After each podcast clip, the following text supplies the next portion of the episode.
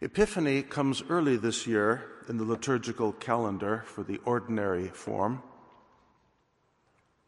Its fixed day is January 6th in the old Latin Rite calendar.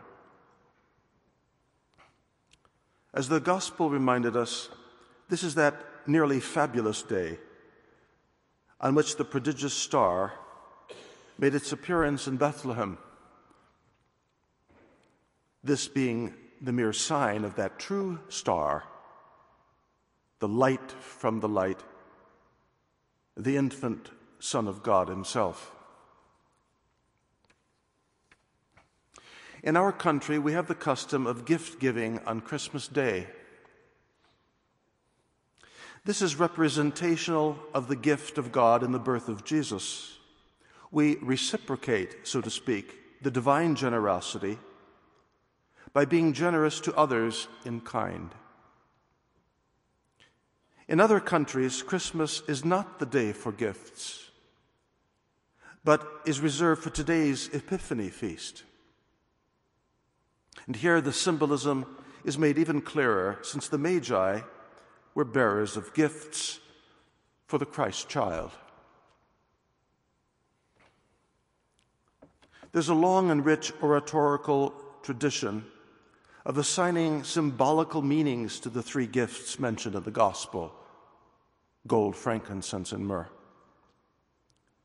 They are usually regarded as indicators of the offices of Christ, his royal dignity, hence the gold, the incense being offered to him as a recognition of his divinity, and the myrrh which is a kind of ointment used for embalming, as a forecast of his redeeming death.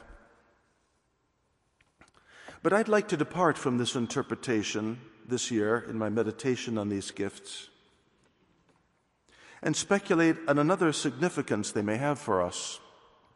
I'm thinking here of the obvious fact that the gifts we offer to others not only please their receivers, but in some sense also represent their givers.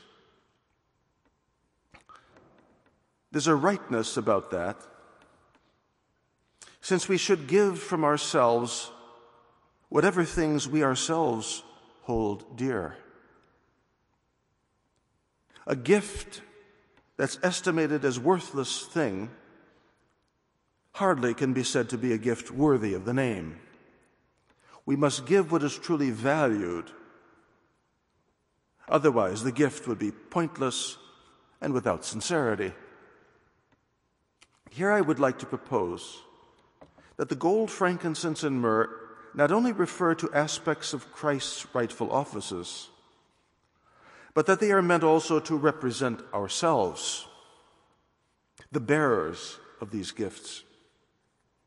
As I said, when we make the offering of a gift, we speak not only to the taste and hope for satisfaction of the receiver of the gift, but we also tell much about ourselves, our gifts being representations of our own values and likes. Thus, the gold may be taken to stand for our material possessions or our wealth, if that be the case. Giving the Lord our best, making our tithe to Him in material terms, is a way not only of supporting the church and our other charities, but of expressing the truth that the Lord is the possessor of all things in the first place, and that we owe Him gratitude for all our material and spiritual benefits. People of good faith have always shown generosity to God for his benefits in giving back to him some of their possessions, even the very choicest of them. Here, the gold, that most precious mineral, takes on its rightful significance. One ought not to repay God for all his largesse with a meager, stingy gift of little value even to ourselves. We give to Him what costs us, even dearly so. Think, for example, of the widow's mite, that smallest gift, which represented all that poor woman had to live on, given to the temple treasury. Our Lord highly commended her for this.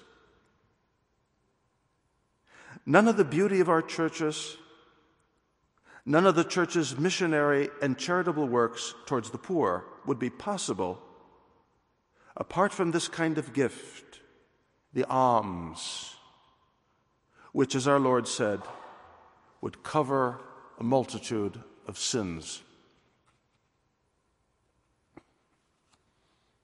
Frankincense is a thing properly used for divine worship. Its sweet aroma carries the meaning of the acceptability of our prayers and adoration when they are clean oblations, which is to say, rightly motivated and coming from the heart. God loves this recognition of his supremacy. And by means of it, the worshiper is rewarded with a greater familiarity, a deeper intimacy with God. Worshipping God as he ought to be through the Mass the sacraments, and the countless prayers which the pious faithful have always undertaken, is a preparation here below of the activity we hope to participate in for eternity. When we are in a state of grace, our prayers are truly an acceptable offering, pleasing to God and meritorious for ourselves. It's no wonder that they should be regarded as a fragrant incense for God's enjoyment. Myrrh, taken as a reference to ourselves, can only refer to the double sense of death, which spiritual writers have always admonished us to keep before our minds.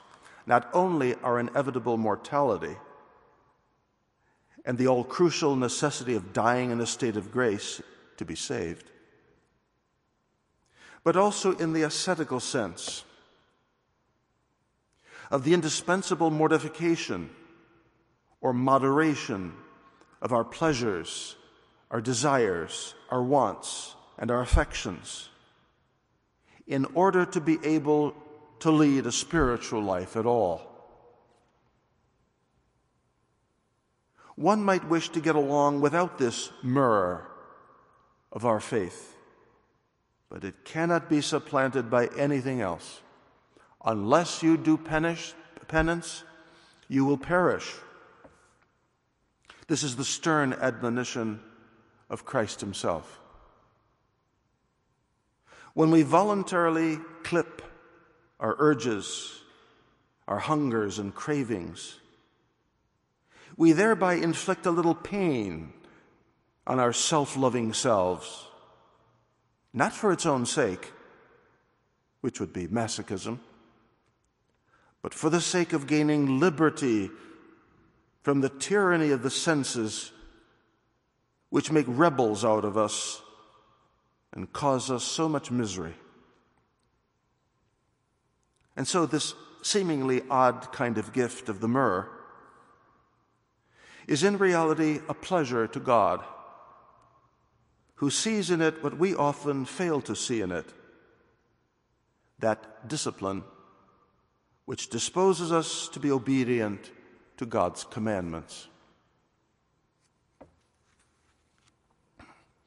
This Epiphany Day, then, I ask you to think of what gifts you may make to the Lord, to measure the generosity of your hearts, and to see what you should do to emulate the lavish generosity of the Magi.